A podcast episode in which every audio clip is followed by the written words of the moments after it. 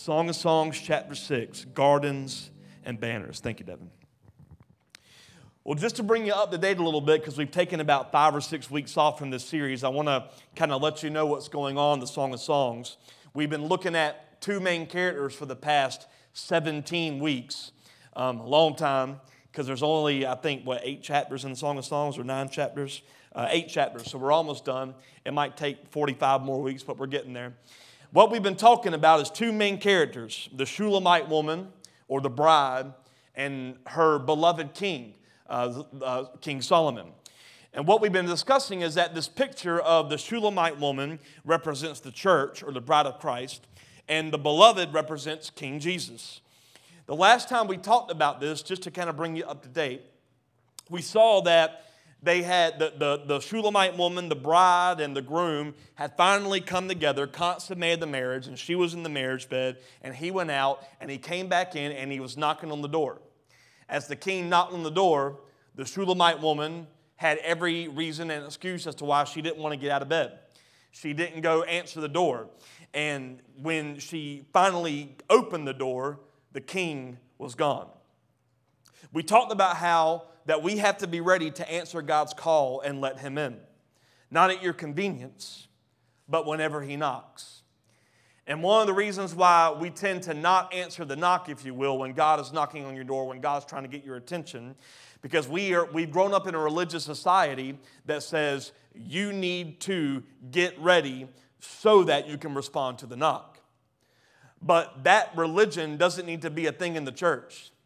The church needs to understand is that if he's knocking at your door, he already sees you as ready. We've turned God is knocking on the door to you better get A, B, and C right so that you can be ready to answer the knock. God says, I'm knocking on the door because I'm ready to walk with you. I'm ready for, you to walk with me wherever I say we're going to go. When God calls you to something, He already sees you as ready for whatever it is He's calling you to. Ready doesn't mean you know everything. Ready simply means you're willing to go there. When God called me into ministry and gave me a full time position as a youth pastor and, and worship pastor, I had never led a worship team. I had never led a youth ministry. I only taught a few devotions, which were really bad. Many, many of you have heard it, but I, I was asked to, to, to give a, a 20 to 30 minute talk to the students, and I did it in about two minutes and 30 seconds. I was very nervous. I couldn't do it, but I knew without a shadow of a doubt that when I was le- leaving a full scholarship that was pre med to med, University of Georgia, all the way to med school, when I left all that for a whopping salary of 14000 a year, I knew I was making the right decision that I was supposed to go into ministry, even though I didn't know what the heck ministry was. You want to talk about nine years of celebration for Relentless? I remember when I accepted that job, it was at a charismatic church, and I didn't believe in any of the gifts of the Spirit. I didn't believe in anything as far as healing. I didn't believe in any of that, and I told them that. And about three months into it, I changed my mind very quickly. And now it's kind of cool because the pastor who I thought was crazy now calls me radical. So I feel like I've grown tremendously in the past, you know, 15 years of ministry. Never be scared to answer the knock on the door. God knows exactly what you need, when you need it, and how He wants to use you. Well, this woman, when she finally gets up and sees that he's gone, she starts to go look for the king, searching for him, longing for him. And at the end of the chapter, the people ask, Why can't you just get another lover?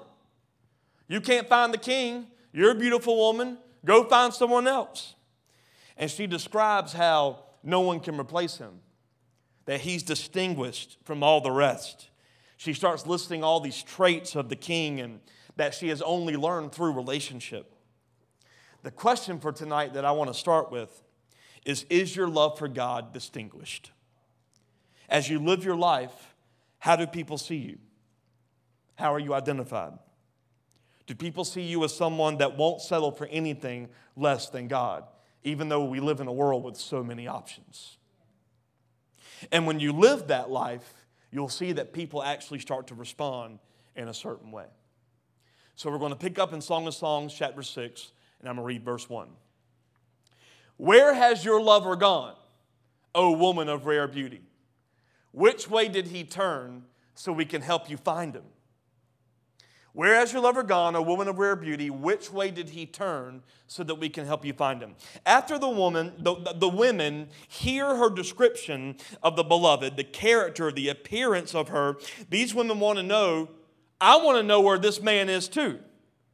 They said, We want to help you find him because there was something distinguished in her searching and yearning for the king that they wanted to understand. They wanted to be a part of. They said, We see how you go after him, we see how no one can replace him. We want to see exactly what you are so immersed in.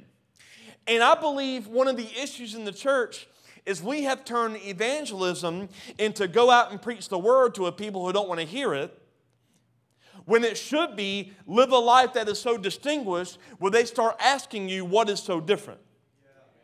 They go to this woman not under, never meeting the king or wanting to know the king. They wanted to find the king because they saw how she longed for him.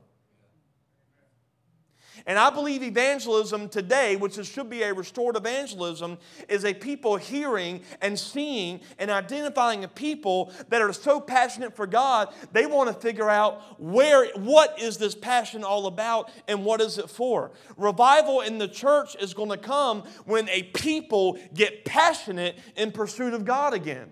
We've turned church into a southern thing that we need to do once a week to make ourselves feel better about the crappy lives we live. Is that too honest? This needs to become I am a son or daughter of the Most High, and I want nothing more to be in His presence and to learn what I am supposed to do as that son or daughter. It's a passionate pursuit of God. Luke 19:10 says this: "The Son of Man has come to seek and to save that which was what? Lost." We read that scripture and we think that it's only talking about lost people. There's actually some translations that actually read, The Son of Man has come to seek and save the lost. But it's actually more accurately said, Seek and save that which was lost. I want to turn your attention, it's not going to be up on the screen, but you can leave that up there. In the verses prior to verse 10, I want to set this up right. There, a few verses before, Jesus actually goes into the home and has dinner with a very notorious sinner named Zacchaeus. And Jesus, through the conversation, proclaimed that Zacchaeus was saved. Because when Zacchaeus was, you know, the, the, the, wee little man was he, climbed up in a tree and, and was going after to see who this Jesus was. When Jesus brought him into, the into dinner, into Zacchaeus' home, by the end of the dinner, Jesus said he's saved because he's admitted he's wrong, he's offered to right his wrongs, pay back who he cheated, and give half of his wealth to the poor. Why did Zacchaeus come to that revelation after dinner? He was willing to right his wrongs. He apologized. He repented. He said, I'll give half of my earnings to the poor. Why did he come to this revelation? Because there was such a searching for what was lost that the lost were being saved, and what was lost was this passionate pursuit of God outside temple worship practice. Zacchaeus was used to people going to temple worship, didn't change him at all. But when he was in the tree and when he saw all these people following Jesus, seeing what Jesus was doing, seeing what was different about him, he said, I have got to get to know that man. Not once did anyone have to say, Zacchaeus, you're lost, you're going to hell, you need Jesus. He saw a passionate pursuit of someone called the Messiah. And because Zacchaeus saw a passionate pursuit of someone called the Messiah, he said, I want to get to know him. And through relationship, what was lost, even in Zacchaeus, more than salvation, what was lost is being restored. What was lost? He had much so that he could give.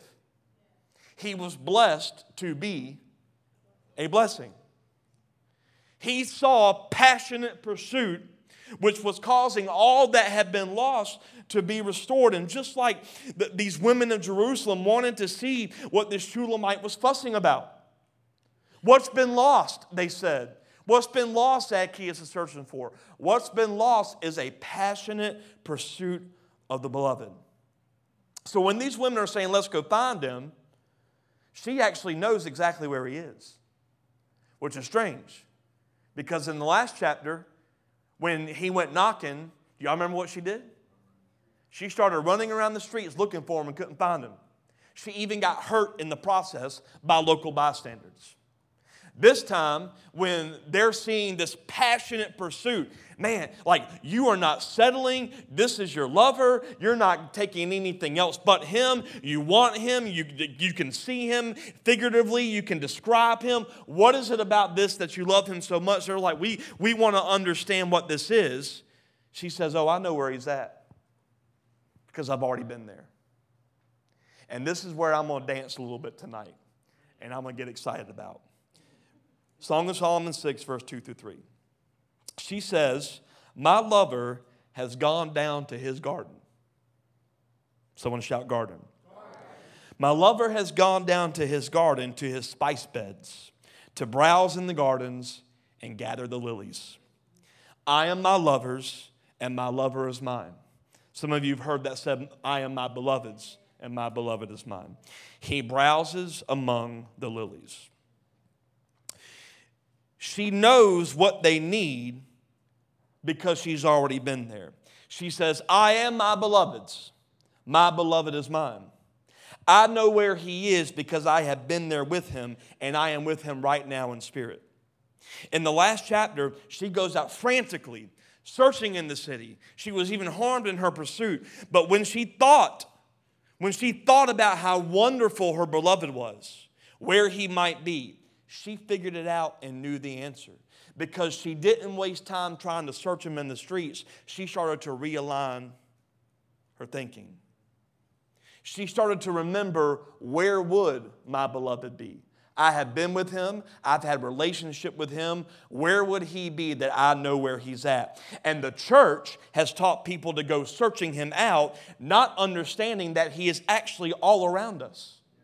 The key is not go find the beloved. The key is to realign your thinking and to understand that your beloved is right here, right now with you. She realizes he has gone to the what? The garden. Garden from the Hebrew Gana literally translates a covered or hidden place. My lover, my beloved, has gone to the secret place, the covered place. It also literally means to surround.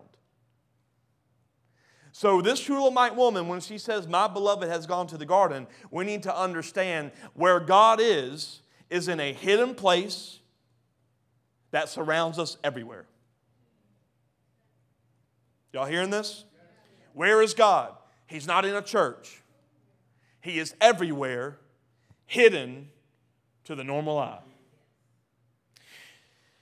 Gardens provided food. This gardens in the scripture, maybe not today, all the time. Gardens provided food, water. They were a place that was beautiful to the eye. And they were a place that guarded and protected people that where they could escape to or even dwell. They even had people build houses in gardens. In other words, all you need was found in the garden food, water, beauty to the eye, joy, sustenance, a place to protect. It was a hidden place, it surrounded. All you need was found in the garden. All you need is found in a hidden place that surrounds you. All you need is in a hidden place that surrounds you. The human condition is always trying to figure out how do I meet my needs? I want to be happy. I don't want to worry. I'm tired of living this life. I'm tired of going here. I'm tired of going there. Where can I get to where I can find peace, joy, prosperity, uh, freedom from the issues of life? Where is it? He says it's in the garden. And the garden's everywhere, it surrounds you, and it's hidden. Are y'all, y'all following this? How can a hidden place surround you? Hidden does not mean I've got to find it. Hidden means open your eyes to a reality all around you that you cannot see until you realign your thought life. Let me read that again. Hidden does not mean I've got to find it.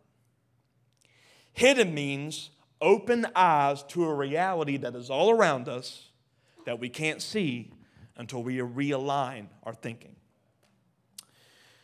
If all you see is a fallen world, you need to realign your mind to all I see is a garden. Because when you start to see a fallen world as a garden, that's when you'll actually want to start cultivating it. The condition of the local church is the world is going to hell in a handbasket. Jesus come back, we're tired of being here. Why does Jesus want to come back? I want to make my garden beautiful again. And he says, I have put you here, I've left you behind already. I have saved you. I have empowered you. I have put gifts of the, I have put the Holy Spirit in you. I have given you all you need for you to go and spread the gospel of the kingdom, heal disease, cast out demons, all of these things. How do we do that? Not with a mentality of I'm sick of being here, not with a mentality of this world is going to hell, not with a mentality of I can't stand seeing this, you know, Savannah go backwards and Savannah getting to this. No, no. Realign your thinking with all I see is what's around me. It's a garden. And when you start seeing through the eyes of this is a garden, you want to start taking care of the garden that surrounds you. It's, re- it's really quiet in here, but are y'all, is this sinking in? Okay. You will begin to tend and cultivate the garden in a new way because you no longer see death, you see worth, you see potential. And that's exactly what Jesus saw in you. He didn't say, Well, you're going to hell, I'm not going to do anything. He saw what you're supposed to be. So he paid a price to get you back. Colossians 3 3. You died to this life, and your real life is what? Hidden with Christ our God. You died, and your real life is hidden with Christ in God. And yet, for some reason, we carry ourselves and our attitudes and even our pursuit of God according to what we do see and according to our conditions or even how our week went. But your real life is not in the conditions of a fallen world. Your real life is hidden in a relationship with the beloved. And when people begin to see and hear about your longing for Him, they'll want to join you in searching out hidden things because they're going to want to find them too.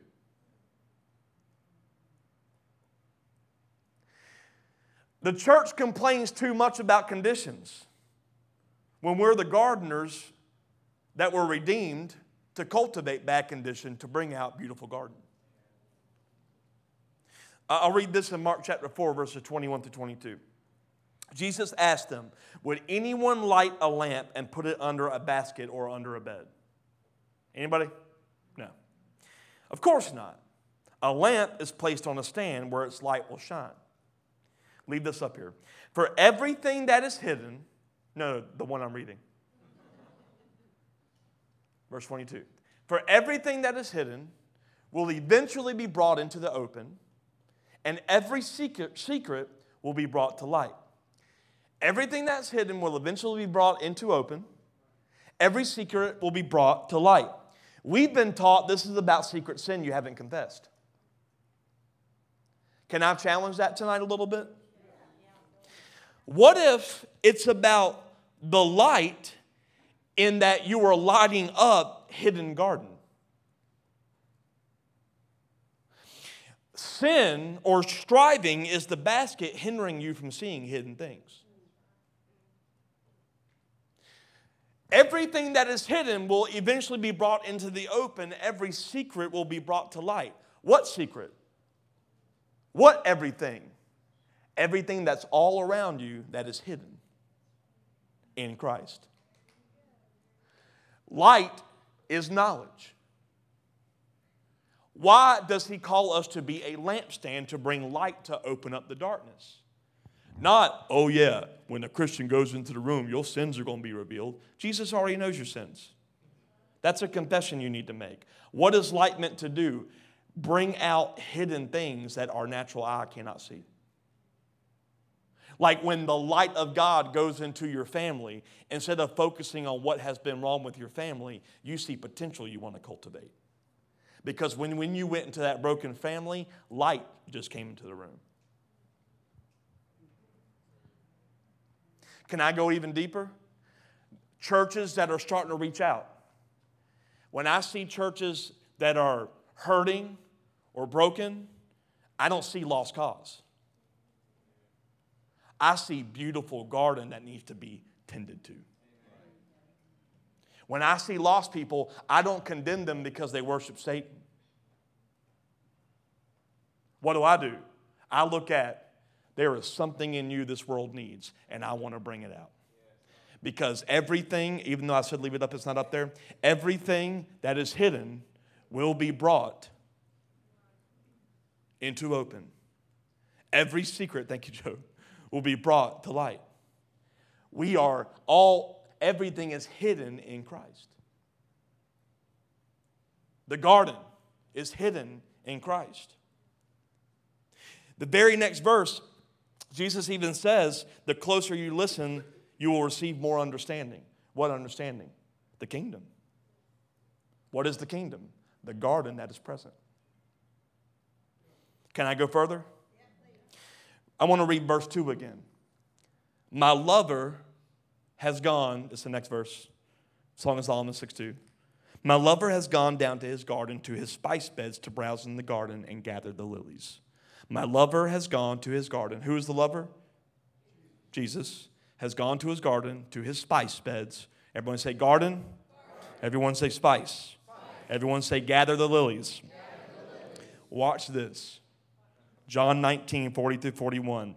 They took the body of Jesus and bound it in strips of linen with the spices, as the custom of Jesus to bury. And now, in the place where he was crucified, there was a. And in the garden, a new tomb in which no one had yet been laid. Do you realize what just happened? Jesus, the beloved, went to a garden where we saw a grave to gather lilies, which in Luke 12 we see that the lilies of the field are us. See, this is actually a picture in Song of Songs of the beloved going to the garden to gather us. And the Shulamite woman understood it. She said, I'm with him because he went to the place that I was lost in.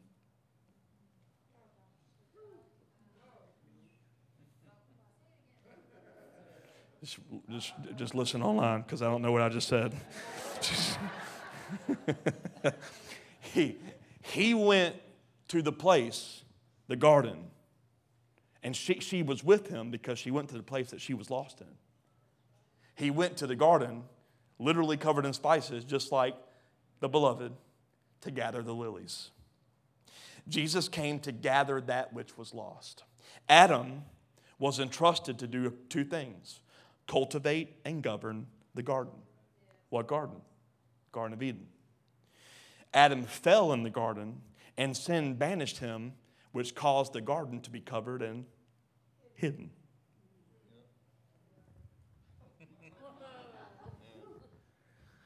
But it's now, now this is where I'm going to push some theology because I saw something today. I never push theology. It's not that we can never enter the covered and hidden garden. Let's be even more bold. The hidden garden of what? Eden. It's we enter through a relationship with our beloved to bring us from a garden known for sin to a garden known as heaven. The garden is guarded with angels holding flaming swords. But we've missed something. Look at Genesis chapter 3, verse 24. After sending them out, the Lord God stationed mighty cherubim to the east of the Garden of Eden, and he placed a flaming sword that flashed back and forth to guard the way to the tree of life. The sword did not stop them from getting into garden.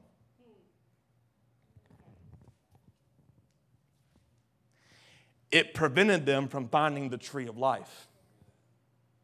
They were still in the garden, but it was no longer in plain sight. It was what? Hidden. Hidden. So a new tree of life is offered, and his name is Jesus. And he says, when you come through this tree of life, all things hidden are revealed in me. So you want to know where the Garden of Eden is? Thy kingdom come, thy will be done on the earth as is in heaven. We are in the garden.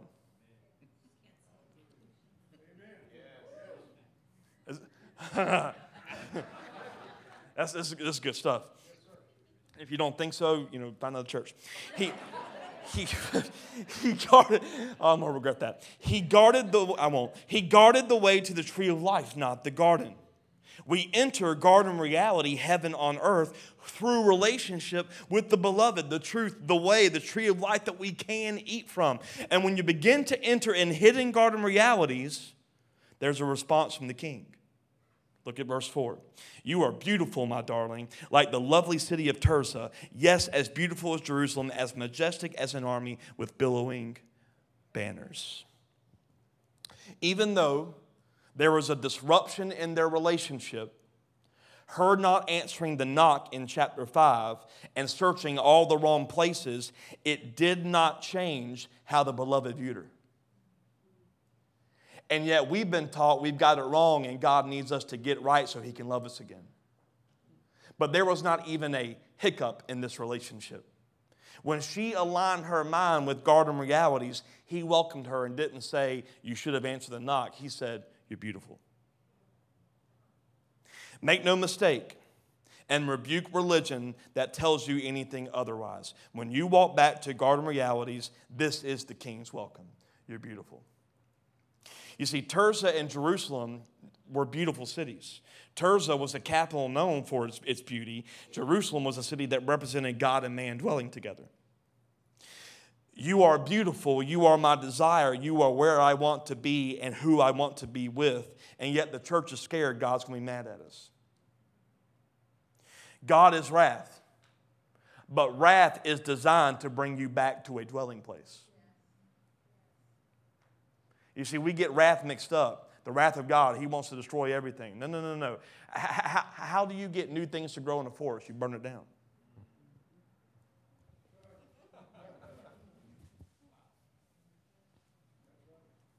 It, wrath is, it is for beauty. So when you're going through trials and tests in life, it's, it's a celebration that I'm getting ready for new growth. Right?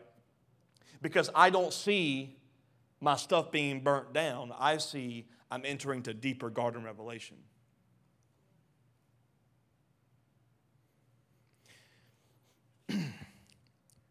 The beloved says, I see you as as majestic as an army with billowing banners. That was the response. After all this time of searching and getting it wrong, when she got her thinking right, wow, there's garden reality. I know where he is and I'm with him. In a moment, he said, I see you as an army with billowing banners. What, Billowing banners, what's that all about? After God delivered his people, the Israelites, from slavery in Egypt, they spent time wandering in the wilderness. Eventually, they were attacked by a group called the Amalekites. For as long as Moses held out the staff from God, the Israelites would win the battle. How many of you know what happened when he got tired and the staff dropped? They were starting to gain the upper hand, the Amalekites would. Well, ultimately, Moses had some friends that came by to hold his arms up so that the Israelites got victory. That's a whole other teaching, but let me just say this. When people get tired, don't call them out because they're, they're backsliding. Go help hold their arms up. That's a word for some people in this church who look at me like that. Oh, yeah. Boom. Mic drop. We've got to help hold each other's arms up because it's natural to get fatigued. So when you see a fellow believer starting to fall backwards in life, instead of rebuking their fall, go hold up their arms. Because it's only when the arm's up that you get victory. Yet the church rebukes people getting tired. The church rebukes people that seem like they're going backwards. We've got to stand by our brothers and help them. I don't know who that was for, but there you go. This miraculous win brought a new understanding of God's character and prompted Moses to build an altar. And this is what Moses said in verse 15. Moses built an altar and named it Yahweh Nisi, which means the Lord is my banner. You see, the banner was to set up a standard to look at and behold. it was a banner giving glory to everything that God's doing. I wonder what banner do you raise and what standard are you known for? Isaiah 59 19 says something that when the enemy comes like a, in like a flood, the Spirit of the Lord will raise up a standard against him. Holy Spirit, as we've been talking about, is always likened to wind. The winds of the Spirit. When the Spirit was revealed in the upper room, there was a sound of a mighty rushing wind through the room. God says, I see my beloved as an army, a people, not just with a banner, but banners blowing in the wind, billowing. The standard is raised up by the Spirit. See, when you raise up a standard according to the leading of the Spirit, that's how you win battles. When you raise up a standard according to the leading of Holy Spirit, that's how you win battles. The enemy, let me say it like this the enemy has come in like a flood in America. Who would agree with that? And we're arguing over the right politician instead of seeking God in such a way that results in the church moving and identified as a standard that the enemy doesn't have, stand a chance with. I've been guilty of this in the past. Getting on Facebook and we need to vote for this person, vote for that person. Why are we seeking answers in a fallen system? Am I going to vote for a certain one? Absolutely. But why, are we, why, is, why do we think the answer lies in a politician? The answer lies in ecclesia. And if we would get lost in passionate pursuit of God, the, the, the way the politicians will rule is when they see something working that doesn't work for them and they, and they get up in a tree and say, Can I have dinner with y'all? Y- y'all following? y'all picking up what I'm putting down? There's got to be a passionate pursuit in an ecclesia, a group of people that governing authorities start to take note in. Uh, I'm not going to get into it because I think he's going to share it, but Pee Wee shared something. Can, can, I share that thing? Yeah? Okay, cool. I'm going to do it anyways. Pee Wee shared something with me that the Lord showed him this week that I was like, oh my gosh, it's amazing. It was talking about Joseph. He gained such favor with Pharaoh that Pharaoh looked at Joseph and said, You're going to run everything. I'm going to submit to your authority until it's time for me to do what only I can do and be Pharaoh, be a king. You realize what happened? Pharaohs were prideful. They did whatever the heck they wanted. And they saw such favor on a man named Joseph that he brought him up and said, You're going to run everything. The authority was given to the right man through a government official who saw something that he did not have. You want favor at work? Do they hear your complaint or do they see your pursuit? You want favor in your family? You want to start seeing your family change? Are you going to complain that, that they doubt you or are they going to see a passionate pursuit? Do they expect an argument or do they expect a blessing? Okay. See, the thing about banners is that banners are always visible. They're seen, they're unmistakable, they cannot be ignored.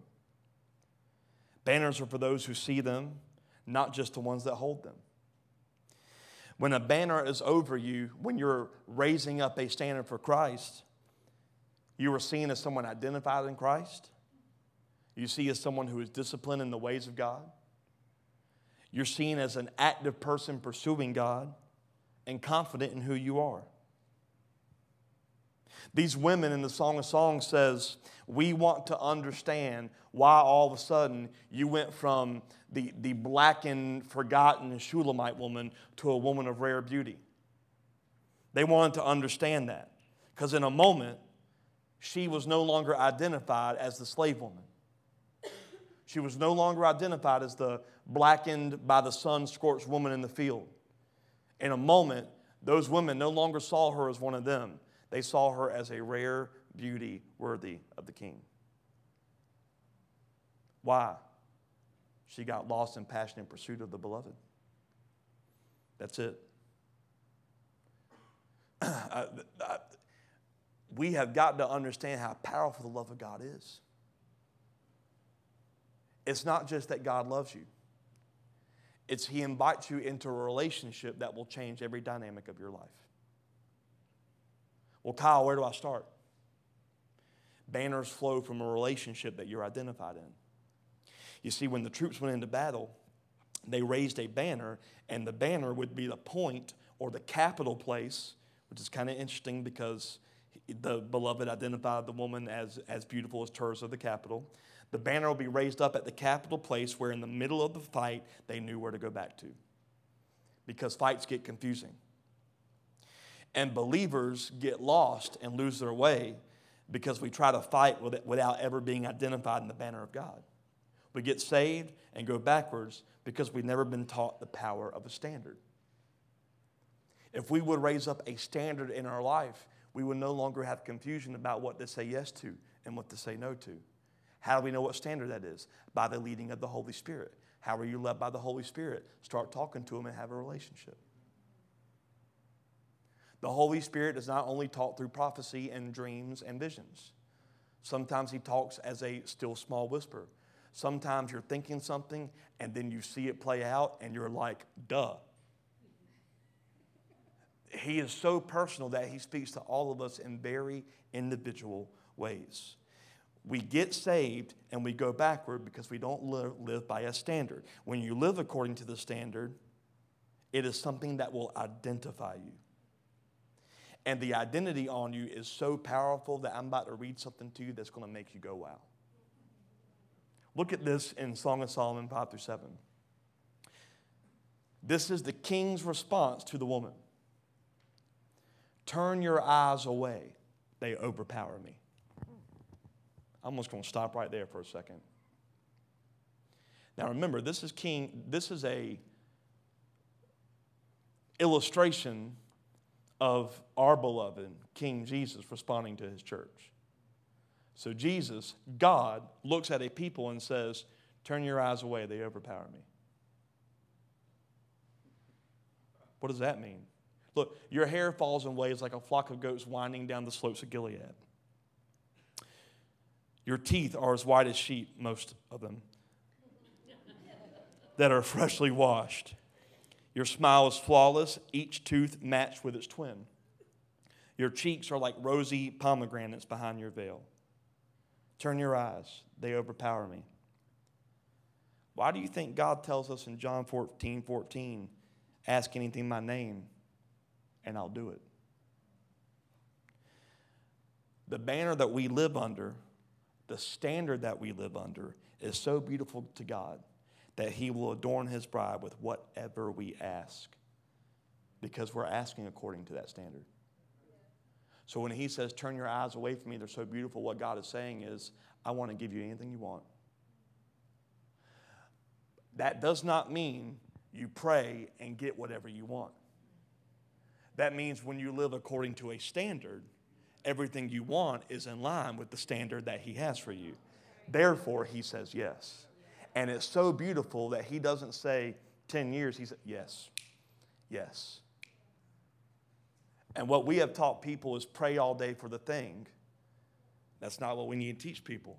What we need to teach people, let the Spirit show you where to raise up a banner or a standard in your life so that when you pray, you're actually releasing hidden things or garden realities all around you.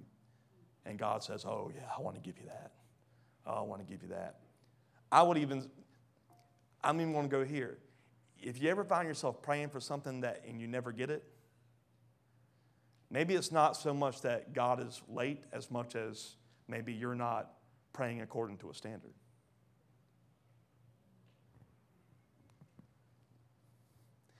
You see, I felt like the Lord wanted me to go here because we're celebrating nine years and all that as a church. But the fact of the matter is, that matters nothing if we don't, if we do not follow the Lord's leading in this church with the standard that the Spirit's raising up. And the standard for this house is going to be different from that house, and that house is going to be different from our house because God has specific purpose for us. And if God has specific purpose for us, we have got to go there no matter what the cost. And the beauty of it is God says, as long as you're living according to me, the answer will be yes. Your eyes are too beautiful for me to say no to. He continues on. You see, that's even why in the garden, when Adam, Adam was living according to such a standard that when God created everything, what did God tell Adam? You name it.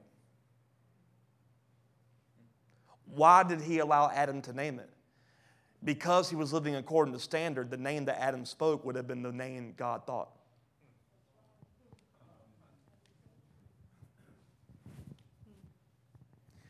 The scripture says we are to speak mysteries that are hidden. How do we speak mysteries that are hidden?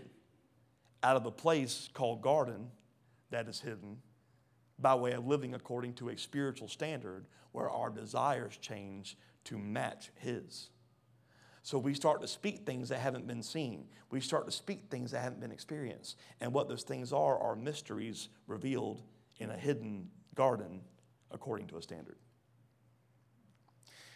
Think about like this Habakkuk says, write the vision down, make it plain. Write the vision down for your life and make it plain. Why?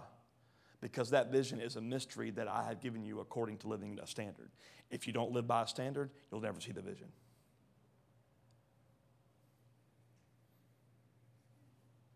You want, you want to get real practical with it? You want to get out of the, uh, the, the, the kingdom thing with it? Let's, let's talk about real practicalities. I want to be debt free. There's a standard. Now set the vision. What's the vision? I want to be debt free by this date. I want to be able to do this. I want to be able to do that. I want to be able to pay that off. I want to be able to buy a house. I want to be able to buy a car. I want to be able to do what? Write it down, make it plain, and live according to the, st- to the standard of that vision. That means you no longer have to guess what you say yes and no to because you're saying yes and no to, according to a standard. That's why he says make the write the vision down, make it plain. You know what I believe is the biggest um, from what I've seen in my, in my, time in ministry, one of the biggest issues in marriages is marriages no longer have vision. You're just managing day to day. You want to start going somewhere in your marriage, sit down with your spouse and write down a vision that God's given both of you. And every decision from here on out is according to the standards, seeing that vision come to pass. Your fights will stop because now you can say, You wrote it.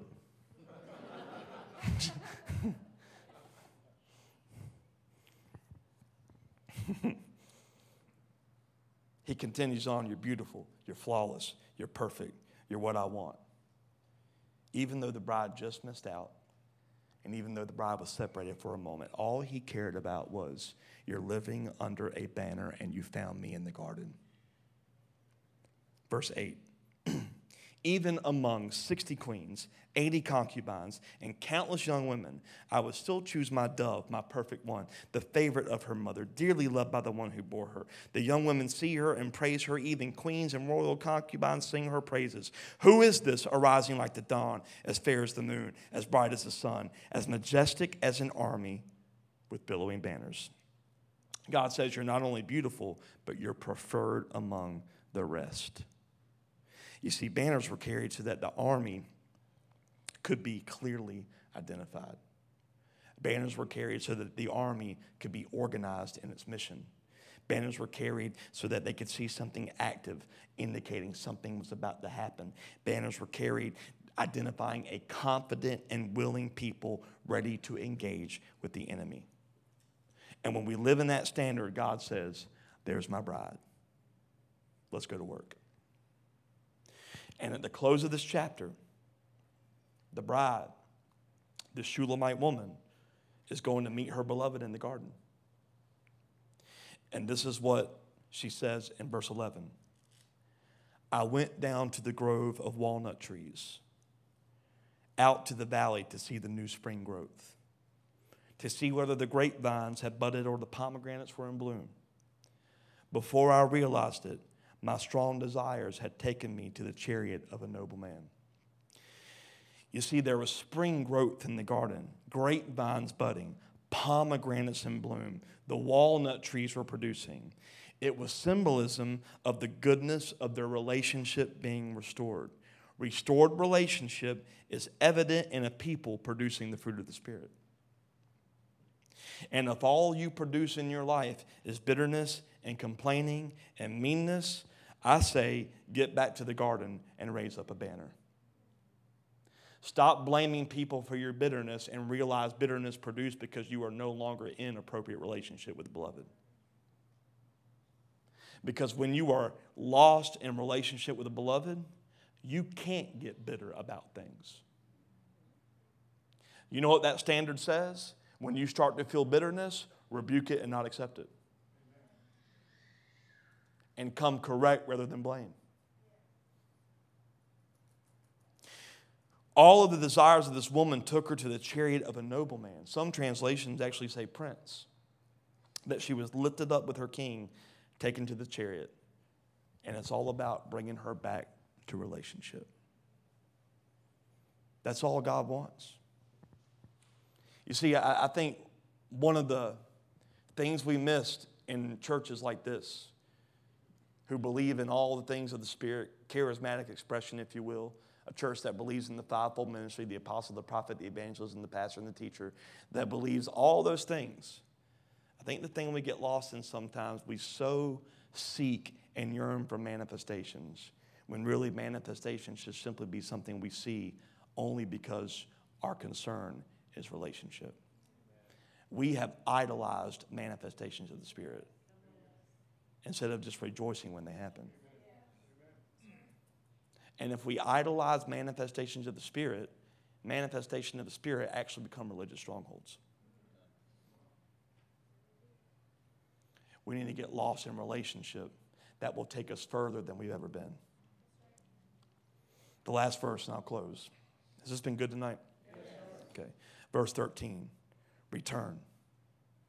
Return to us, O maid of Shulam. Come back, come back, that we may see you again. Why do you stare at this young woman of Shulam as she moves so gracefully between two lines of dancers?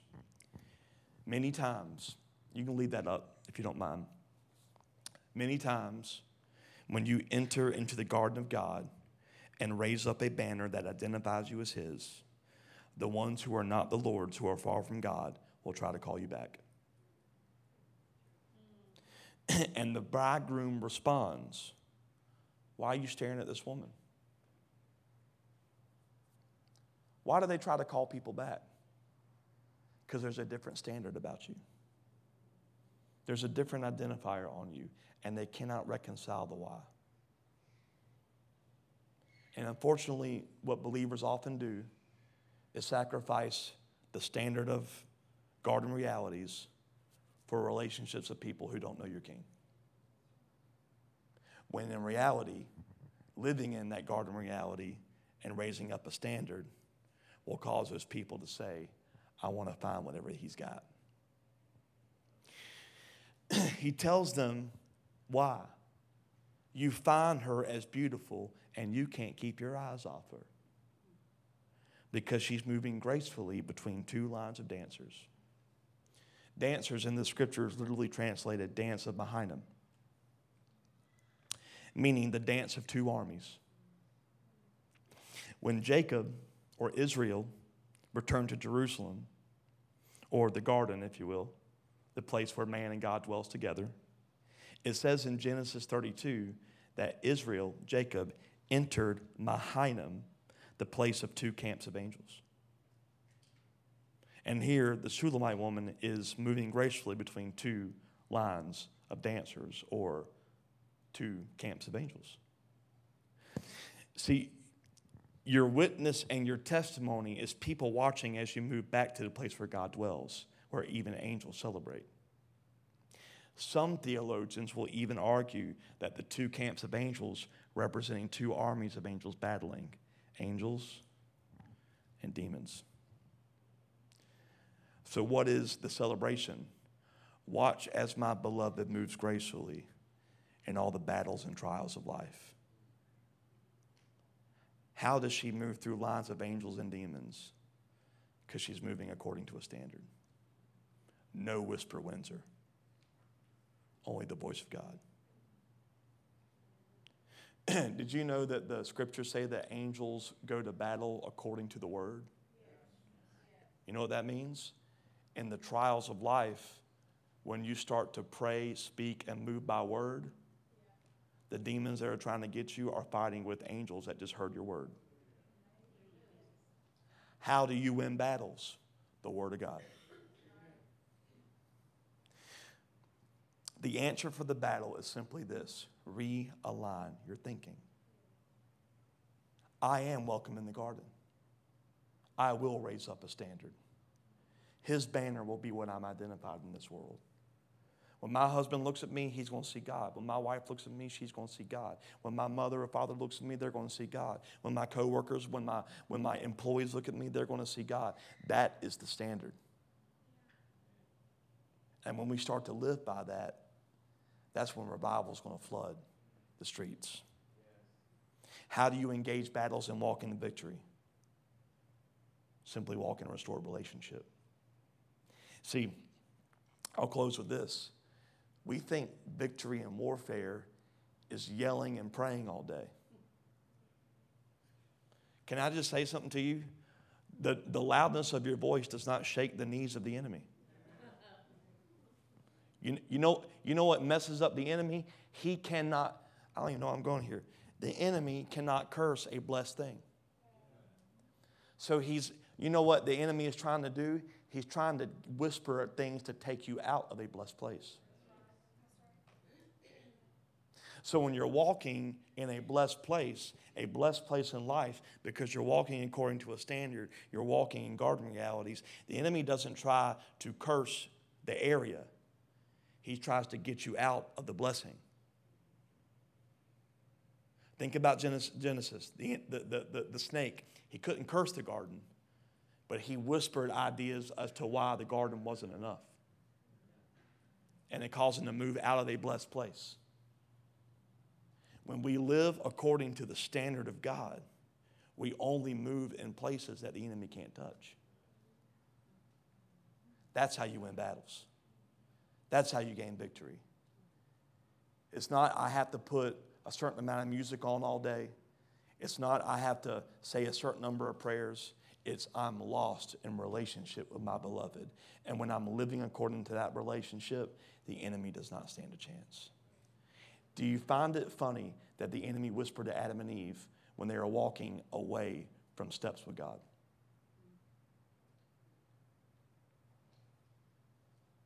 Because he tries to whisper places to where you're walking outside of, of the step. Gardens and banners. Heaven is everywhere. Do we dare to believe it? Do we dare to steward our lives according to the standard of heaven? Yes, do we dare to say, when we go downtown, we don't see drunkenness and homosexuals?